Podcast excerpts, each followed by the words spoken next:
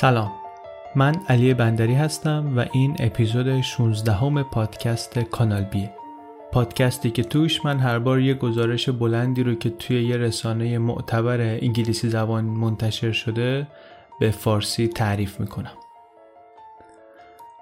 قبل از شروع این اپیزود دو دقیقه درباره کمپین حرف بزنیم. کمپین کانال بی بعد از 6 هفته موفق شد بیش از 9 میلیون تومن پول جمع کنه. یعنی از خوشبینانه ترین پیش بینی که من و دوستان همکار و هم فکرم داشتیم هم موفق تر بود. گزارش کامل کمپین رو می‌تونین توی وبلاگ پادکست کانال بی بخونین توی تلگرام و فیسبوک و توییتر و اینجا هم بهش لینک دادم. کلا حدود 190 نفر در کمپین شرکت کردن و 62 درصد کل پولی که جمع شده بود از ایران آمده بود. 38 درصدش از خارج. خیلی خیلی ممنونم به خاطر اعتمادی که کردین به خاطر کمک ها به خاطر تبلیغاتی که توش به من کمک کردین به خاطر تحمل کردن این تبلیغات مکرر و به خاطر کامنت ها و راهنمایایی که به من رسوندین. خیلی تعداد زیادی آدم از راه های مختلف صداشون رو به من میرسونن کامنت میدن راهنمایی میدن هم فکری میدن مشورت میدن. خیلی باعث خوشحالی خیلی باعث افتخاره ولی من متاسفانه به خیلی هاشون نمی‌رسم که اونطوری که باید جواب بدم و ازشون تشکر کنم و اینا.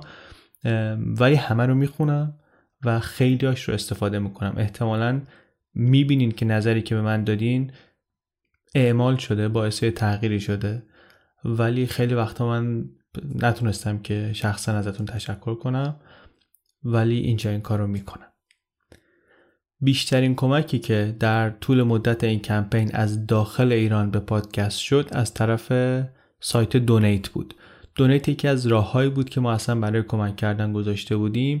یه سایت crowdfunding فارسیه که کارش اینه که به کسایی مثل من که می‌خوان مثلا از یه تعداد زیادی آدم برای یه پروژه مشخصی پول بگیرن پول جمع کنن کمک می‌کنه که کمپینشون رو تمیز و مرتب اجرا کنن. هم مردم می‌تونن راحت پول بدن هم اجرا کننده.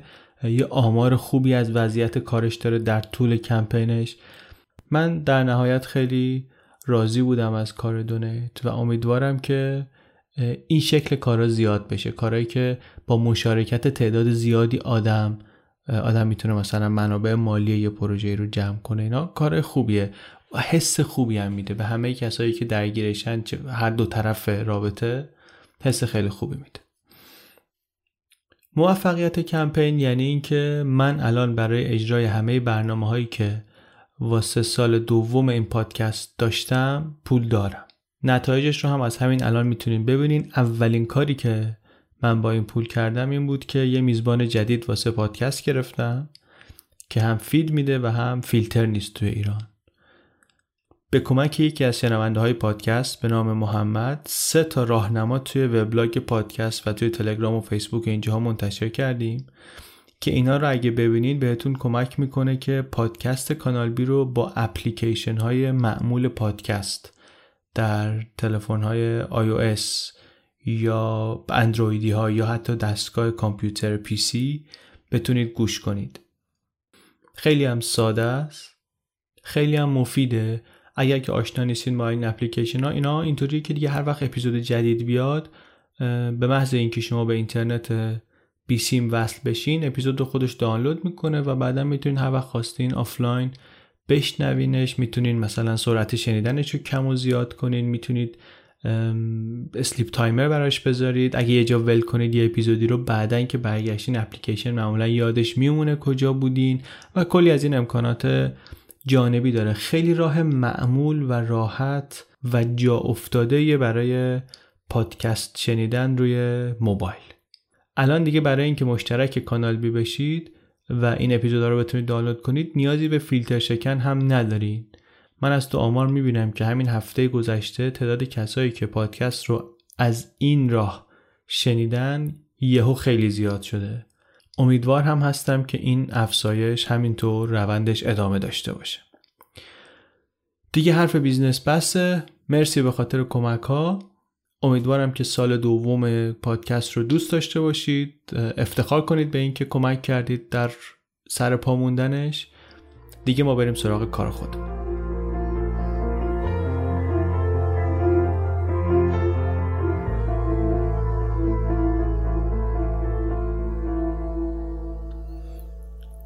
گزارشی رو که امروز تعریف می‌کنم جایلز ترملت در ستون لانگرید گاردین منتشر کرده در تاریخ 3 نوامبر 2016 یعنی سه ماه پیش تقریبا. با عنوان The Shocking Murder of Spain's Most Flamboyant Politician. عنوان این اپیزود پادکست رو من گذاشتم قتلی که اسپانیا را لرزاند.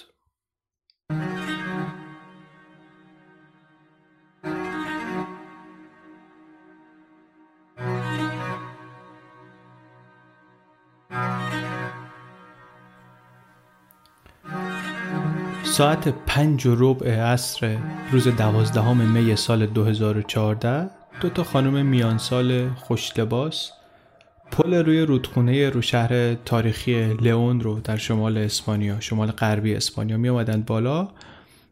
خیلی خلوت خیابون اونی که جلوتره قدرتمندترین سیاستمدار شهره که داره میره به سمت دفتر مرکزی حزبش حزب محافظ کار مردم PP People's Party. اونجا یه مینیبوس منتظرشه می‌خواد برش داره ببرتش سخنرانی انتخاباتی برای نخست وزیر که هم حزبی اینه وسط انتخابات چند تا پرونده رسوایی مالی پشت هم اومده اوضاع رأیش خراب کرده و این آدم رو که آدم رأی جمع کنی هست و توی کمپینا خیلی خوب و اینا لازم داره که کمکش کنه که برگرده به بازی. این یه خانم 59 ساله قد مثلا یک متری خیلی جسورانه و خیلی رنگی پنگی لباس میپوشه. اون روزم یه کت بنفش پوشیده با پاکتی های سردست صورتی شلوار جین مشکی و کفش پلتفرم بنفش. خانومی هم که چند متر عقبتر پشت سرش داره از سربالایی میاد بالا یه جوری لباس پوشیده که برای بعد از ظهر آفتابی یه خورده زیاده و یه خورده زیادی رسمیه. لباس خیلی شیکانی پوشیده دستکش چرم کلاه بیسبال. اما به جز این ظاهرش خیلی چیز تعجب برانگیزی نداره. یه افسر بازنشسته پلیس از کنار این دوتا رد میشه اما چیز خاصی توجهش رو جلب نمی‌کنه. همچین که چند متر دور میشه صدای گلوله رو میشنوه. میگه اول خیال کردم یه ترقه چیزیه اما بعد برگشتم دیدم که کاراسکو این خانومه که گفتیم سیاست مدار بوده غرق خون افتاده روی زمین و اون یکی خانومه خم شده طرفش. بعد دیدم که سه تا گلوله یه دیگه خالی کرد تو سرش بعد برگشت. اسلحه رو گذاشت توی کیفی که روی دوشش بود شالش رو پیچید دور سرش اومد از کنار من رد شد و رفت سمت مرکز این شهر آروم و ساکت و دلپذیر. این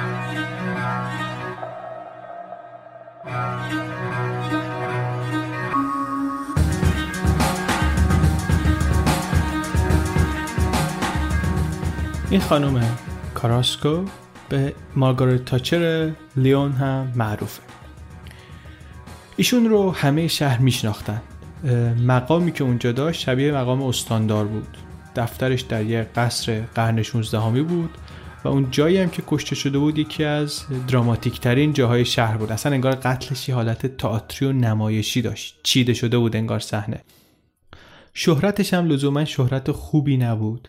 حتی توی مکالمات رادیوی آمبولانسی که داره میره دنبالش وقتی می‌خواستن بگن که مقتول کیه یا مضروب کیه گفتن همونی که یه دونه شغل داره از دوازده جا حقوق می‌گیره که یه اشاره بود به همه مناسب رسمی و نیمه رسمی که ظرف پنج سال گذشته این اشغال کرده بود یا گرفته بود. با این مشاغل چندگانش و شیک پوشیش شده بود نماد اینکه سیاستمدارا چطوری بودجه عمومی رو میدوشن. اون هم در زمانی که بقیه اسپانیایی ها دارن با بحرانهای اقتصادی دست و پنجه نرم می‌کنن که از زمان رکود سال 2008 شروع شده و هنوز باهاش درگیره. الان سال 2014 است هنوز باهاش درگیره. توی کشوری که نرخ بیکاری رسیده به 25 درصد این خانم 12 تا شغل داشت. آدم محبوبی نبود همونطوری که اشاره کردیم. مردم از شنیدن خبرش قافلگیر شده بودن. اما مثلا نمیشنیدی کسی بگه آخه بیچاره مثلا کشته شد فلان. جوک ساخته بودن براش که می‌گفتن که لیست دشمنانش انقدر طولانیه که پلیس هیچ وقت نمی‌تونه بفهمه کدوم یکی از این مزنونین قاتلشن. یه جوکی هم بین مردم بود قبلا که می‌گفتن تنها راهی که میشه این آدم رو برکنار کرد اینه که بکشیش. حالا به نظر می‌رسید یه نفر همین چیزی رو که تا دیروز جوک بود جدی گرفته. موقع مرگش یکی از جنجالی ترین و مشهورترین سیاستمداران اسپانیا بود. زندگیش همیشه سوژه شایع و حرف مردم بود. هم وقتی پشت سرش حرف می‌زدن صداشون رو میآوردن پایین. از این سیاست بود که مثلا یه ترسی ازشون همش تو جامعه هست. خیلی براش یه شخصیتی شبیه آخوندک تصور می‌کردن. آخوندک یه حشره عجیبیه. آخوندک ماده میگن که بعد از جفتگیری نر رو شکار می‌کنه و میخوردش. ازش تغذیه می‌کنه. این هم خیلی بهش می‌گفتن آخوندک. بعضی ها می‌گفتن که این یه آدم خودکامه دشخیمیه که مثلا از نابود کردن دشمنانش و مخالفانش لذت می‌بره. یه بدبینی عمیقی نسبت بهش توی جامعه وجود داشت و بعد از سال 2008 که اسپانیا هی بیشتر و عمیقتر در بحران و رکود اقتصادی فرو می‌رفت اینم مثل بقیه سیاستمدارها هی منفور و منفورتر می‌شد. میشه گفت که این خانم کاراسکو یه شخصیت بی ملاحظه و همچین سنباد نخورده ای داشت. یکی از دوستاش مثلا میگه که من باید دراش توضیح می‌دادم که درست نیست شما تو رستوران جلوی مردم دندوناتو خلال کنی. یه پاشم همیشه توی کلینیکای جراحی زیبایی بود. خیلی هم سربلند و خوشحال بود از این کارش. زخما و بخیه ها و اینا رو نشون می‌داد. میگفتش که دیر یا زود همه همین کارو می‌کنن. حالا الان شما به من میخندید. یه زمانی رفته بود تو شورای شهر. رئیس شورای شهر شده بود. می‌گفتن که اونجا رسم بوده که کسی که رئیس می‌شد عکس رئیس قبلی رو می‌زد تو کاخ شورا رئیس قبلی شورا رو مثلا به نشانه احترام و اینا. اما این وقتی که رئیس شد اونجا به جای عکس رئیس قبلی عکس خودش رو زد. یه همچی شخصیتی. زندگی شخصیش هم زندگی پرفراز و نشیبی بود. باباش کارگر راه هم بود توی یکی از محله های فقیر هومه شهر بزرگ شده بود.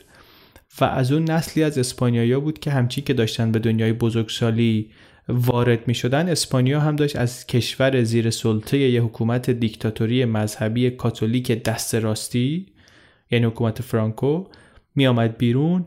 فضا فضای پیشرفت و دموکراسی و خوشبینی و این حرفا بود. زنها که تا قبل از اون مثلا برای باز کردن حساب بانکی هم اجازه شوهر لازم داشتن. و تا سال 1981 یعنی سال 1360 ما نمی‌تونستن که درخواست طلاق بدن الان می‌تونستن برن بیرون خونه برن در سطح جامعه دنبال جاه طلبی دنبال آرزوهاشون. ولی این فرصت ها چون اولش بود هنوز بیشتر مال کسایی بود که خوشبخت به دنیا آمده بودن اصطلاحا. یعنی تو خانواده های بهتری بزرگ شده بودن. کاراسکو این پیش زمینه رو نداشت. ولی چیزی که داشت این بود که باهوش بود و بسیار پیگیر بود. رفت و درس حقوق خوند.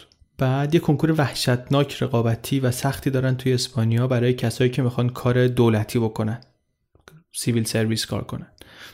رفت اونو امتحان داد و قبول شد و بعد شد یکی از جوانترین بازرس های مالیات در اسپانیا. آدم هایی که اون سالهای اول باهاش کار کردن به همون صفاتی میشناسنش و ازش خاطره دارن. که همکارهای سالهای اخیرترش مثلا کاریزما انرژی زیاد عصبانیت اینجور چیزا. یه روزش میگه حتی تو عروسیش هم عصبانی بود. اوائل جوانی ازدواج می‌کنه از ازدواج کوتاهش یه دختر داره. بعد در 25 سالگی از شوهرش جدا میشه. جدا میشه و همزمان رشد سریعش در حزب مردم شروع میشه. سال 1987 وقتی که 32 سالشه میشه نماینده استانی دولت محلی در لیون. این عناوین رو من یه خورده ای نمی‌دونستم درست چطوری باید ترجمه کنم. ترجمهش خیلی دقیق نیست. ولی فکر می‌کنم که نزدیک به مضمونه. عنوان دقیقش خیلی مهم نیست. مهم اینه که این شهر تا حالا زنی رو در اون سطح از قدرت ندیده بود. زن بود جوون بود خیلی پرسر و صدا بود خیلی شلوغ بود خیلی باهوش بود و خیلی قابل. یه بمبی انگار گذاشته باشید توی دنیای مردونه مدیریت شهر.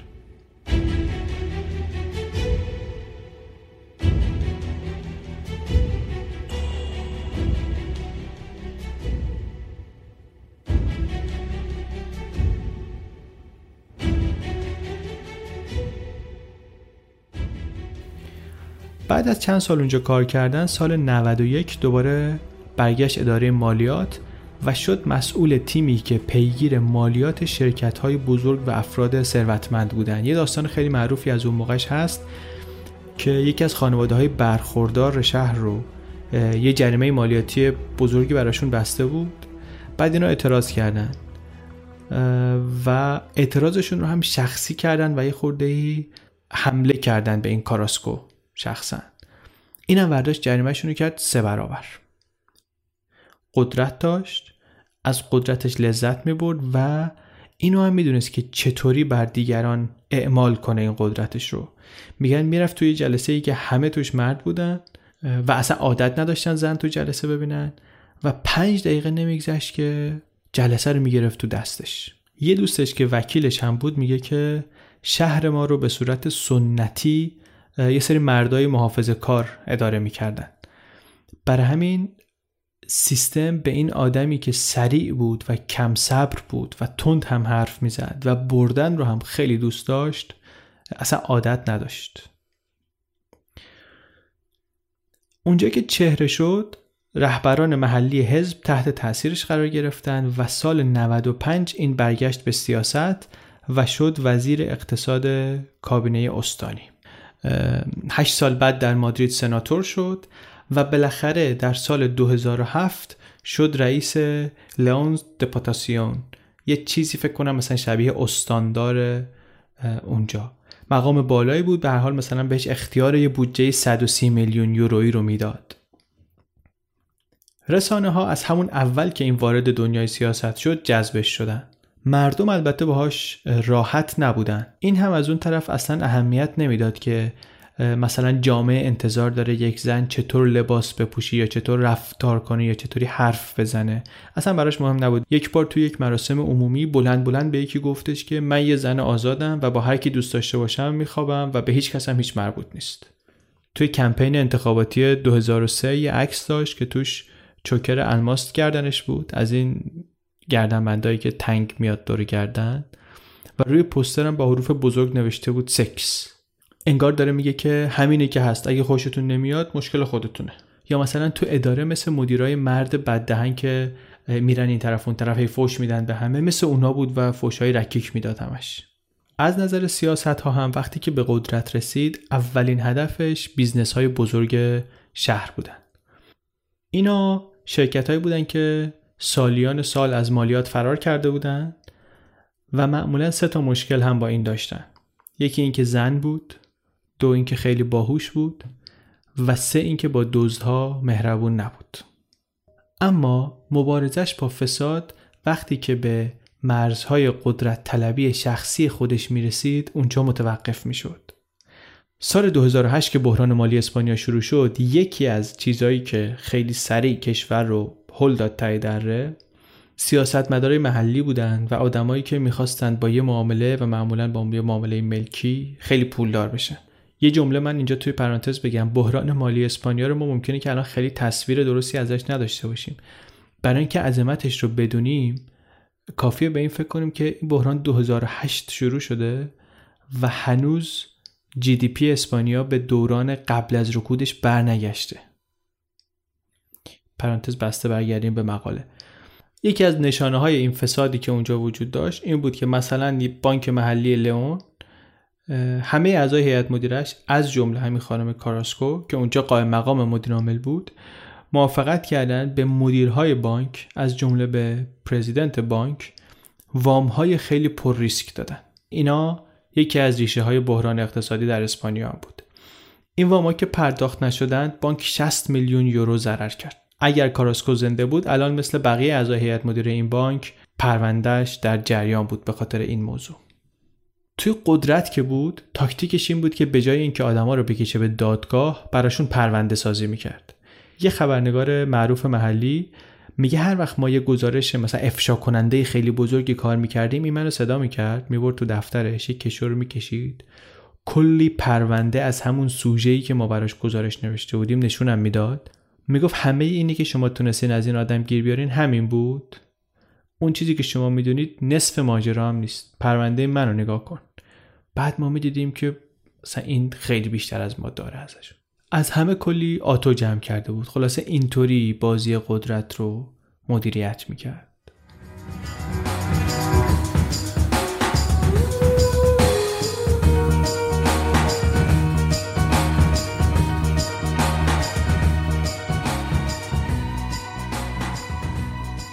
یه اتفاق مهم دیگه ای که باعث شهرت یا بدنامی کاراسکو شده بود این بود که سال 2007 کمی بعد از اینکه به قدرت رسید چهل نفر برای کارهای اداری توی استانداری استخدام شدن. استخدام دائمی مثل ایران که قراردادهای دولتی مثلا دائمی و اینا.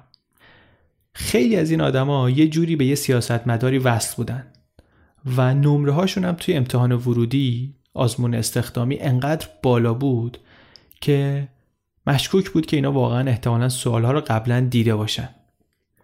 ناظر محلی هم که موضوع رو بعدم بررسی کرد نظرش این بود که تقلب محرزه. ولی نکته عجیب این بود که این کار رو چقدر بیپروا کرده بودن. اصلا دنبال قایم کردنش نبودن و اینا. یه کسی که قبلا به صورت موقت توی استانداری کار کرده و بعدا امتحان داده همین امتحان رو داده و رد شده و تو همین پرونده تقلبا شکایت کرده و خیلی هم دنبال پروندهش رفته مصاحبه کرده با نویسنده میگه که کلا توی اون استانداری هر کی میاد سر کار فرض اینه که پارتی داشته.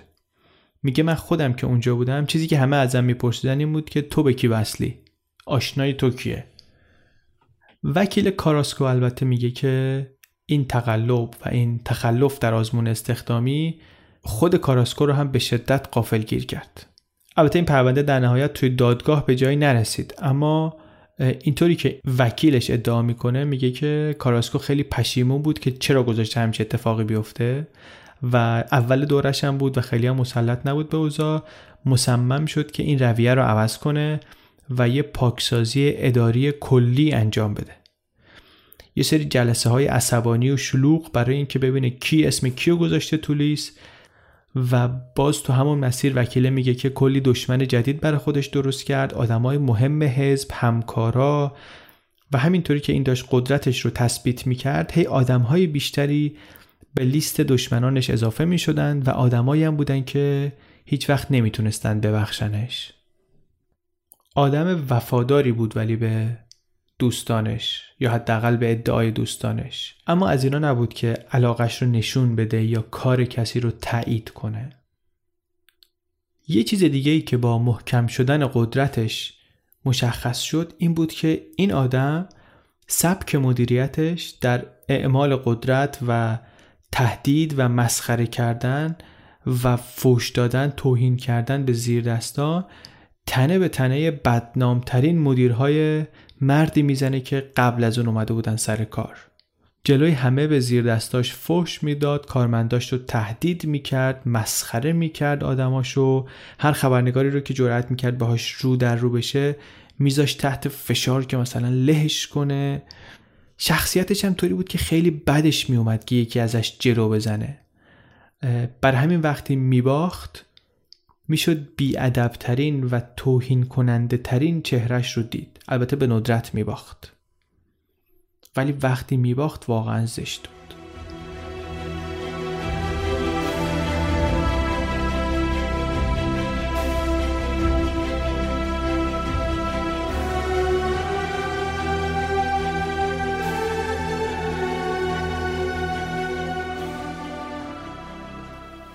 در روستاهای این استانی که مدیرش بود مردم عاشقش بودن ولی. خودش هم اونجاها رو خیلی دوست داشت. خیلی هم بودجه صرف زیر ساختا کرده بود. در شهر ولی هر روز بیشتر از قبل ازش میترسیدن و ازش بدشون میومد حتی آدمای هم حزبیش تیمساز نبود مدیر تیمسازی نبود. به مردم بیاعتماد بود و همیشه فکر می‌کرد خودش بهتر می‌تونه کار رو انجام بده. اصلا دنبال تیم درست کردن نمی‌رفت. از این مدیران بود که هیچ کسی چی نمی‌فهمه من فقط باید تصمیم بگیرم بقیه باید کاری که من میگم و بکنن. به مرور زمان توهمش نسبت به دشمنانش بیشتر می‌شد. روز به روز. کارهایی رو که پیشینیانش در این سمت واگذار می‌کردن به دیگران این همه رو برای خودش برمی داشت همین هم شد که دوازده تا شغل داشت. هرچی مؤسسه دولتی استانی بود هرچی شورا بود اینا مثلا باید یه نماینده میفرستاد اونجا از طرف خودش. خودش می‌شد رئیس همه اینا. خودش همه جلساتش رو می‌خواست شرکت کنه. بیشتر این شغلا هم یا حقوق جداگانه داشتن بر خودشون یا مزایا داشتن. اما هیچ وقت کسی نتونست مستقیم اتهام فساد مالی رو بهش وصل کنه. به نظر خیلی ها این به تنهایی نشون دهنده این بود که این آدم بیشتر و بیشتر از هر چیزی در خدمت جامعه بود. اما خب بعضی از منتقدینش هم هستن که میگن که از این خبرها نیست. فقط یه آدم باهوشی بود که دم به تله نداده بود. اما فارغ از اینکه دلیلش چی بود این آدم توی اون سیستم فاسد زمان مرگش فقط یک اتهام مالی اداری داشت. و اونم این که توی مأموریتی که رفته بود حق راه رو دوبار گرفته بود. مایلج رو با ماشین خودش رانندگی کرده و رفته بود یه پولی اداره میده. اونو دوبار گزارش کرده بود دوبار براش پول گرفته بود. این یه تخلف اداریه که با استانداردهای فساد اداری در اسپانیا خیلی ناچیز حساب میشه. شهرتش البته بیشتر در استان خودش بود.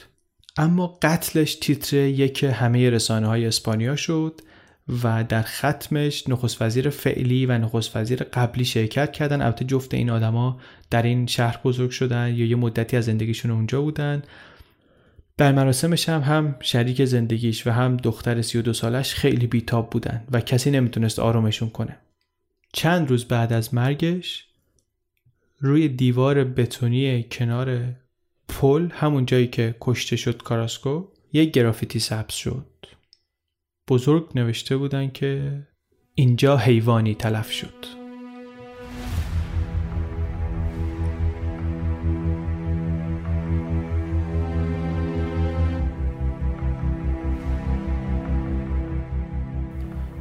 این شهر بعد از اورای تابستون خیلی خلوت و کم سر و صداست.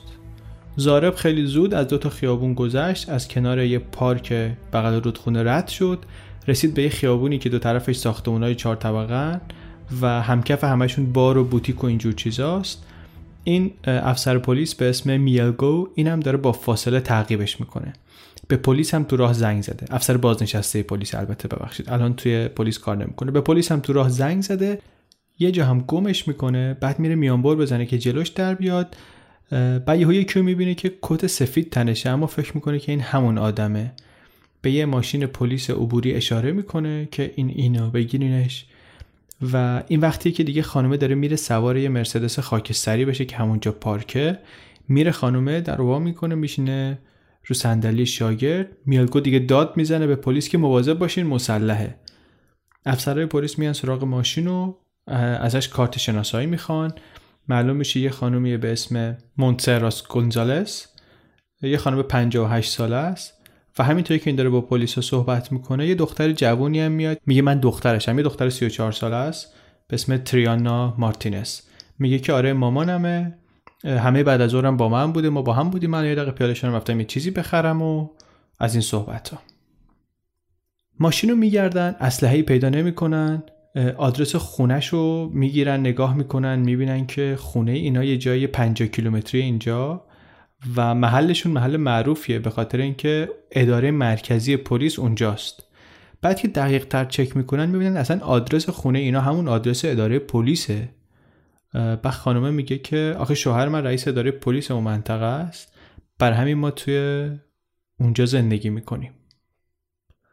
خلاصه اینا این مادر و دختر رو به عنوان مزنونین به قتل برمیدارن می‌برن اداره پلیس برای سوال و جواب بیشتر.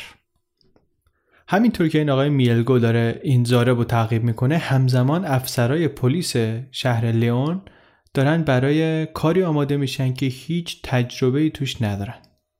ترور یه شخصیت سیاسی وسط شهر تو روز روشن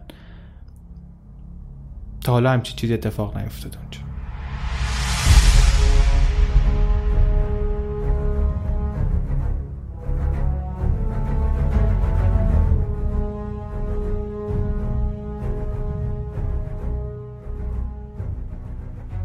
اینا مزنونین معمولی نبودن.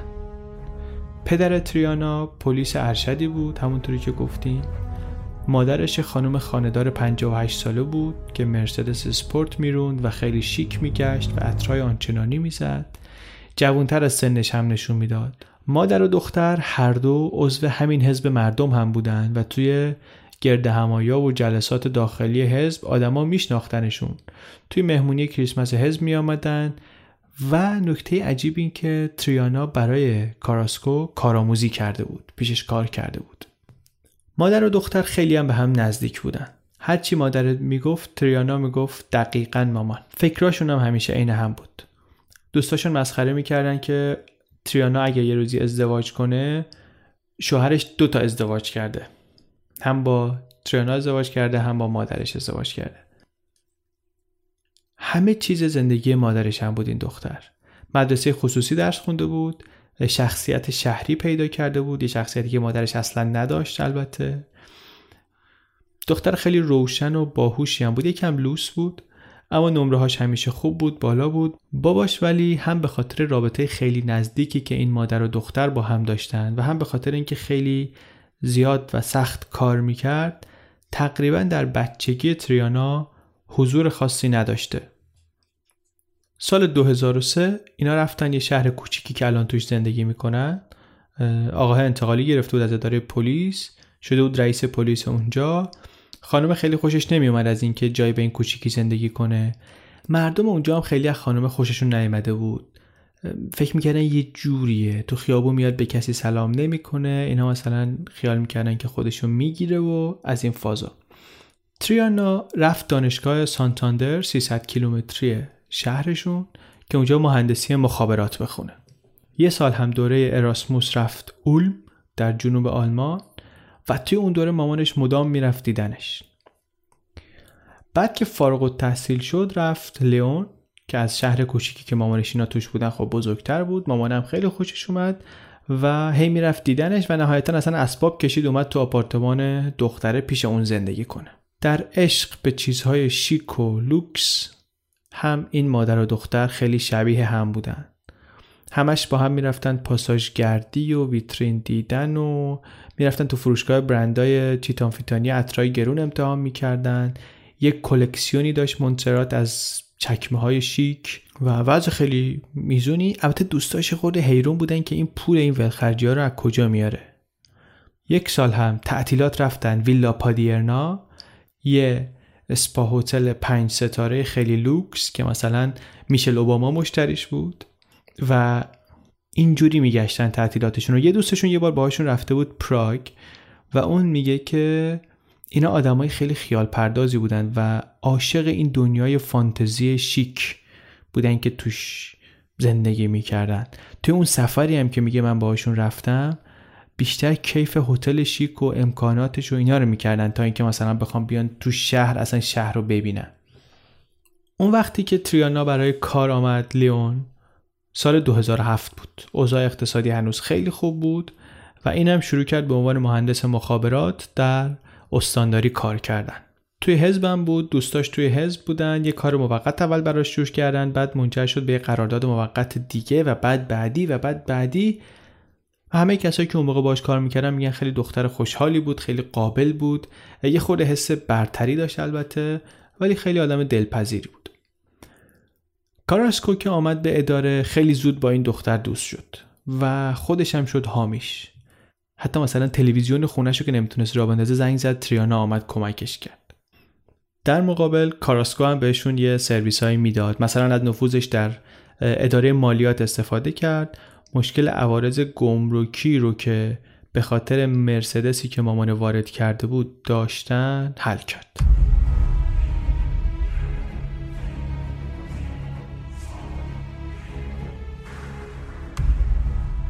تریانا خیلی هم بلند پرواز بود.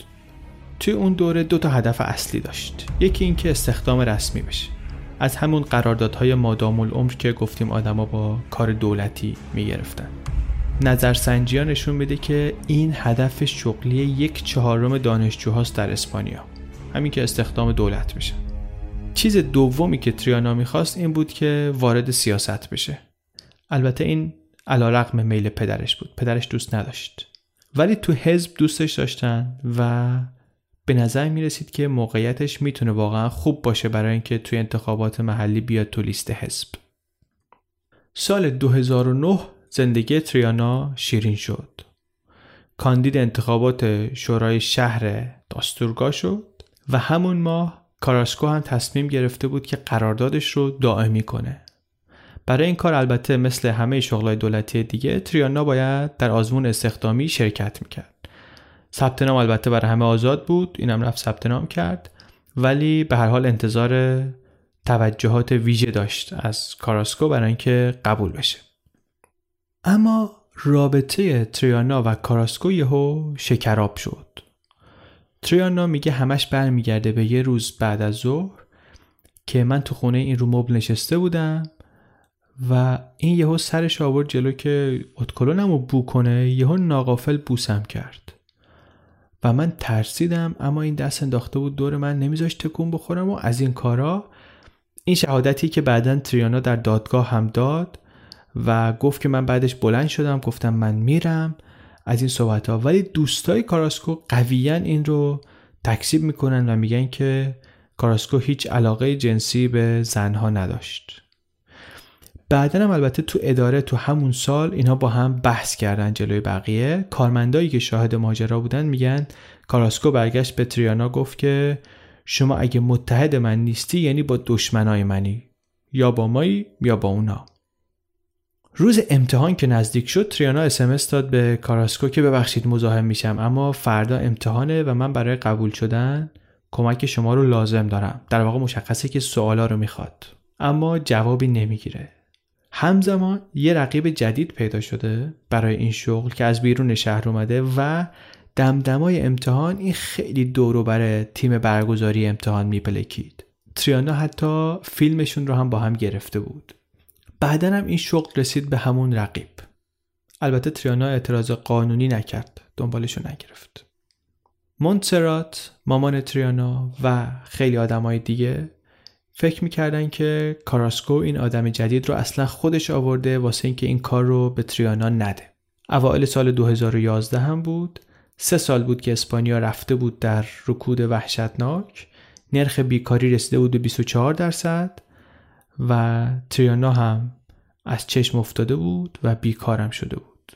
مامانه میگه کاراسکو بعد از این ماجرا هم دست از سر دخترم بر نداشت. همه جا می اومد موش میدون تو کارش. میگه وقتی یه عضو شورای شهر استفاده داده بود تریانا می‌خواست بره جای اونو بگیره اما این نذاشت. یه پرونده براش درست کرد که وقتی تو استانداری کار می‌کرده یازده هزار یورو زیادی حقوق گرفته. اداره مالیات اومد 6000 یورو مالیات جریمش کرد. حتی میگه کاراسکو از نفوذش در شهر استفاده کرد نذاشت این کار دیگه ای بتونه بگیره. همه این اتفاقات باعث شد تریانا کم کم افسرده شد لاغر شد. باباش می‌گفت بابا جان بیا برو یه شهر دیگه اونجا کار پیدا کن. اونجا دیگه مثلا کسی مزاحمت نیست و اینا. اما به قول خود بابا میگه که این انقدر به مادرش وابسته بود که نمی‌تونست این کارو بکنه. می‌خواست همیشه پیشش باشه. برای همینم بود میگه که مادر اسباب کشید اومد پیش دختره. بابا هم البته شکایتی نداشت. میگه باباهی که درباره کاراسکو اینا تقریبا هیچ وقت هیچ چی به من نمی‌گفتن. کلا این موضوع هم مثل خیلی از موضوعهای دیگه یه چیزی بود بین خودشون. یه سال قبل از قتل توی یه مهمونی مونتسرات میگن که رفت جلوی کاراسکو جلوی همه شروع کرد بهش بدابی را گفتن و فوش دادن که ای بی شرم بی حیا حروم زاده تو چی از جون دختر من می‌خوای؟ زندگیشو باطل کردی؟ از این حرفا. حتی خود تریانا هم که میگن عموما آدم خوش اخلاق و خوشرویی بود وقتی که بهش گفتن دوباره نمی‌تونه از حزبش نامزد انتخابات بشه عصبانی شد و قاطی کرد و گفت من و بابام اصلا یه کاری می‌کنیم که حزب مردم انتخابات رو ببازه. کاراسکو چند بار به دوستانش گفته بود که این تریانا داره خیلی تند و خشن و وحشی میشه اما مامانه از اینم بدتره. ما می‌دونیم که این حرف رو کی به دوستاش زده بود و می‌دونیم الان که این همون وقتیه که دیگه مونترات تصمیمش رو گرفته که کاراسکو باید بمیره. می‌گفته که مسئله برای من دیگه الان بین این آدمه و دخترم. این یه علف هرزه و علف های هرز رو هم باید کلکشون رو کند.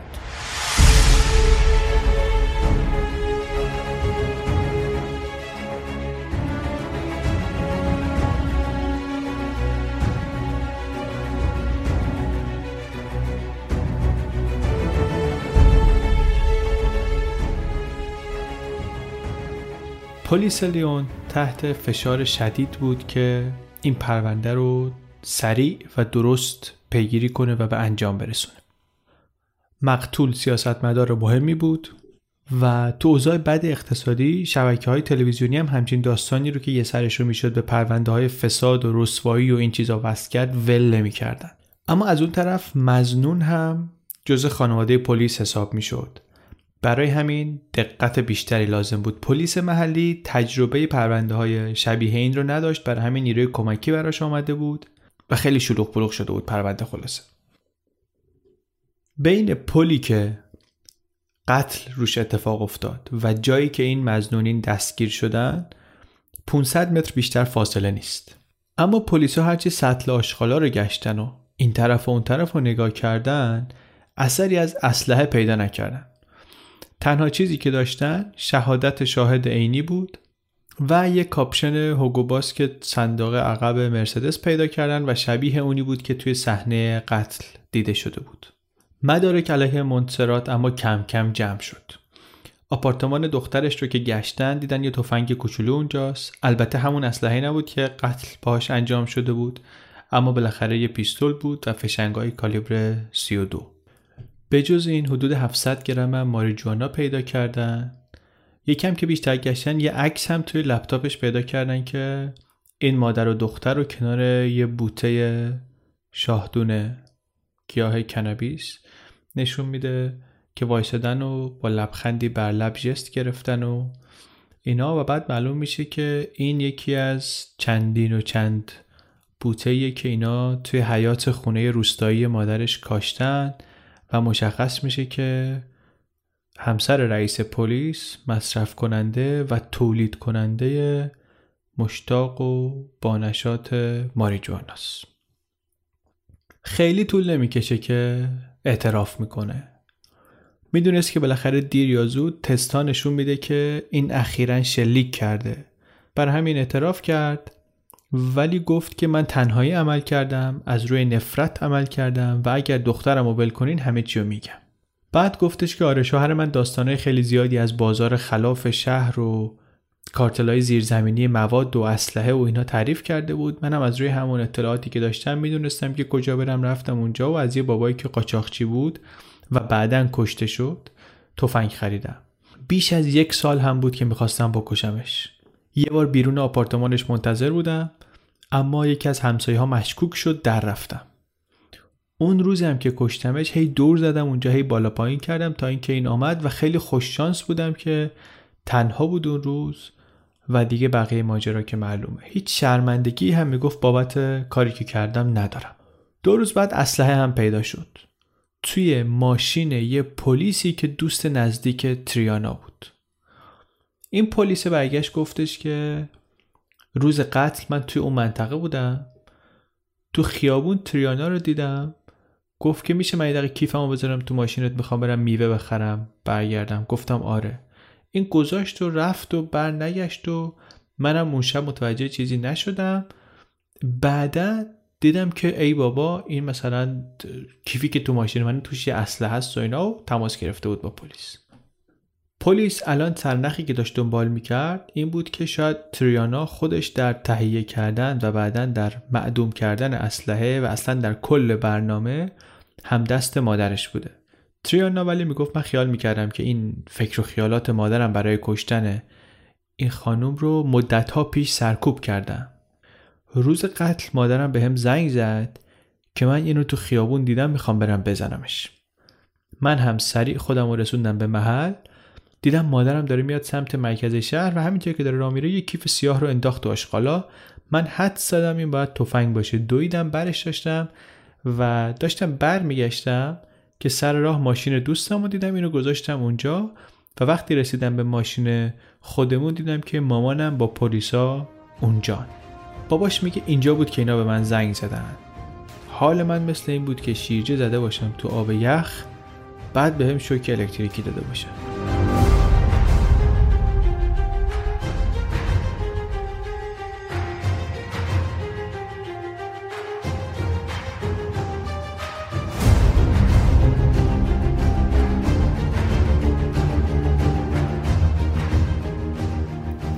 دادگاه تریانا گفت که من فکر می‌کردم مامانم تفنگ بابامو دزدیده و باهاش آدم کشته و گفتم من باید از والدینم از هر دو مراقبت کنم. برای این این کارو کردم.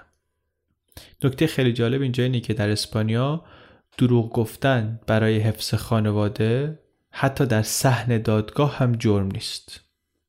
به هر حال ولی پلیس از توضیحات این دختر قانع نشد. توی لپتاپش هم دیده بودن که این دنبال تفنگ گشته توی تاریخچه سرچاش. توی یادداشتاش هم دیده بودن که درباره اسلحه نوشته این طرف و اون طرف و حتی ماجرای گوگو اون دوست تریانا هم خیلی با عقل جور در نمیومد چرا باید یه نفری که خودش افسر پلیسه سی ساعت طول بکشه که به پلیس گزارش بده که یه مزنونی در ماشینش اسلحه جاسازی کرده؟ پرونده همینطوریش عجیب بود. وقتی پای احتمال خرابکاری یک نفر از نیروی پلیس بهش باز شد قریبتر هم شد. مامانه میگه پلیس به من قول داده بود که اگر اعتراف کنم کاری به کار دخترم نداشته باشه. اما این اتفاق نیفتاد. ژانویه سال 2016 تقریبا یک سال پیش که اولین جلسه دادگاه تریانا و مونترات به اتهام مشارکت در قتل برگزار شد اینا 20 ماهی بود که هر دو زندان بودن. اون دوستش گوگو افسر پلیس هم همین اتهام رو داشت ولی با وسیقه بیرون بود. ادعای مادر الان اینه که موقع قتل مشاعرش رو موقتا از دست داده بوده. روال اینه که یه هیئت منصفه نه نفره باید درباره بیگناهی یا گناهکاری اینها تصمیم بگیرن اما خب همزمان مردم هم دارن به عنوان یه جور هیئت منصفه وسیعتر اتهامات خود مقتول رو بررسی می‌کنن. شهر عملا به این خانم کاستلو پشت کرده بود. تعداد خیلی کمی در مراسم سالگردش شرکت کردند دفتر محلی حزب افتاده دست کسایی که این بهشون می‌گفت دشمنان نزدیک منن. و اینا یه جوری که اصلا همچی آدمی انگار هیچ وقت وجود نداشته. مادر و دختر خیلی مطمئن بودن که تریانا تبرعه خواهد شد. ولی نشد. نهایتا مادر 22 سال و دختر 20 سال زندان گرفتن. اما یه خبرنگاری که رفته بود زندان باهاشون مصاحبه کرده بود میگه که هنوز اینا تو عوالم خیالی خودشون سیر می‌کنن. خیلی مطمئنن که در دادگاه تجدید نظر تریانا آزاد میشه. حتی به من گفتن که بذار عکسای مصاحبه رو اون موقع بیرون از زندان بگیر. تریانا میگه که من خودم مهندسم. کدوم نابغه آخه برنامه میریزه که وسط روز وسط شهر آدم بکشه به عقل جور در نمیاد از این حرف اما اون فرجام خواهی به هر حال نتیجه نداد و الان این دو نفر به اضافه اون پلیسه که دوازده سال حکم گرفته همشون در زندانن. و منتظر رأی دادگاه عالی اسپانیا.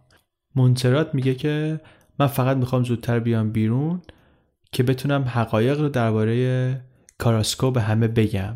همه بدونن این چه جور آدمی بود.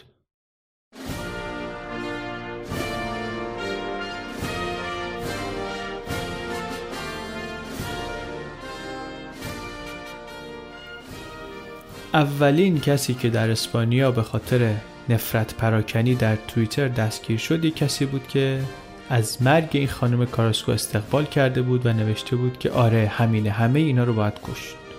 البته خیلی از این جو تشویق و تأییدی که بعد از قتل این خانم درست شد به خاطر وضع بد اقتصادی و بیکاری و فساد و این چیزا بود. مردم می‌دیدن که مثلا یا کارشون رو از دست دادن یا نمی‌تونن کارگیر بیارن یا درآمدشون کم شده. از اون طرف سیاست مداره هی دارن جیباشون رو پر می‌کنن و از این حرفا. برای یه بخشی از جامعه این قتل اصلا چیز لازمی بود. می‌گفتن باید یه اتفاقی بیفته. یکی باید این کار رو می‌کرد. یه نکته جالب اینه که با اینکه کاراسکو اینقدر آدم دشمنداری بود و این همه مخالف داشت و این همه شایع پشت سرش بود کمتر کسی جرأت می‌کرد جلوش در بیاد.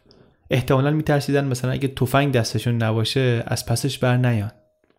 یه خانومی که سر این تقلب در آزمون استخدامی ازش شکایت کرده بود میگه که ما یه جامعه خیلی سرخورده ای داریم که پارتی بازی رو اصلا به عنوان روال پذیرفته. همه شاکیان همه قور می‌زنن ولی هیچکس هیچ کاری نمی‌کنه. همه میگن سیستم همینه دیگه همینه که هست. در واقع میگه هممون اصلا دنبال این هستیم که یه پارتی پیدا کنیم که کار خودمون رو را بندازیم و یه شغلی برای اونی که خودمون می‌خوایم پیدا کنیم. یکی از دوستای کاراسکو یه حرف جالبی به نویسنده می‌زنه. میگه که وقتی دولت ضعیفه و در دادن خدمات رفاهی به شهرونداش ناتوانه آدما فکر می‌کنن که خودشون باید هوای خانواده خودشون رو داشته باشن. و اینه که زمینه پارتی بازی رو فراهم می‌کنه. تو این پرونده هم همین به فکر خانواده بودنه که نهایتا مادره رو میرسونه به اینجا که به خاطر بچهش بره آدم بکشه. البته این حرفا رو می‌زنن ولی برای این قتل نمیشه واقعا انگیزه سیاسی یا اخلاقی یا اجتماعی تراشید. خانومی که ماشه رو کشید بالاخره خودش هم دنبال انتقام بود. ته قضیه اینه که خودش هم می‌خواست دخترش تو امتحان با تقلب قبول شه و بره از پول مالیات دهنده حقوق مفت بگیره. یعنی دنبال فساد بود خودش اما برای خودش. بعدش هم آدم مرسدس سواری که اتکلون های گرون می‌زنه و لباس های گرون میپوشه نماینده بیکارهایی که فقرای جدید جامعه اسپانیا هستن نیست. اگه چیزی باشه اتفاقا این خودش نماینده اینه که در اسپانیا توزیع اموال عمومی و فساد به جایی رسیده که بعضیا فکر می‌کنن که این سفره پهن ما هم باید سهم خودمون رو از این سفره برداریم. و اگرم کسی سهممون رو بهمون نداد می‌تونیم بکشیمش.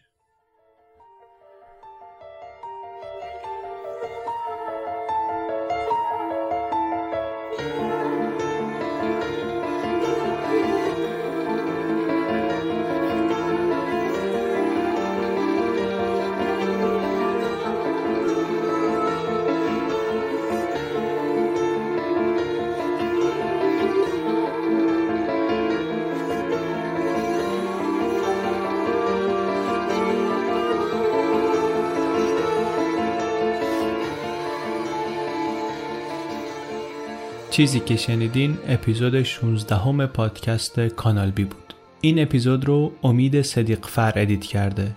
لیست کامل همه موزیک هایی رو که توی این اپیزود استفاده کردیم می‌تونید توی وبلاگ پادکست ببینید در وبلاگ ما سعی می‌کنیم خبرهای تکمیلی و جدیدی رو هم که درباره سوژه های اپیزودهای قبلی میان پوشش بدیم. مثلا توی این هفته های اخیر الچاپو مسترد شده به آمریکا رفته در نیویورک زندانی که میگن از نظر شرایط امنیتی و اینا به بدی گوانتاناموه یه خبریه که ماها بود همه منتظر شنیدنش بودن. هفته پیش آمد.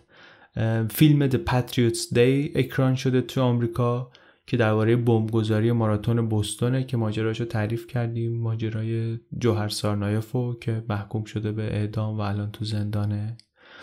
یه مستند در آلمان اکران شد چند هفته پیش به اسم قول که به ماجرای ینس سورینگ می‌پردازه که در اپیزود نهم به عنوان روابط خونی داستان عجیب غریبش رو شنیده بودیم. مستند جالبی در موردش یکی دو تا پست دیگه هم داریم که توی وبلاگ می‌ذاریم به زودی. خلاصه همچین چیزهایی توی وبلاگ هست. کانال بی رو در توییتر و اینستاگرام و فیسبوک و تلگرام با شناسه چنل بی پادکست دنبال کنین. هم از برنامه هایی که برای پادکست داریم و خبرهای جدید و اینا با خبر بشین. همین که این مطالب حاشیه‌ای رو که پیدا می‌کنیم به کمک همکارای وبلاگ ترجمه می‌کنیم بتونید ببینید. چنل بی پادکست.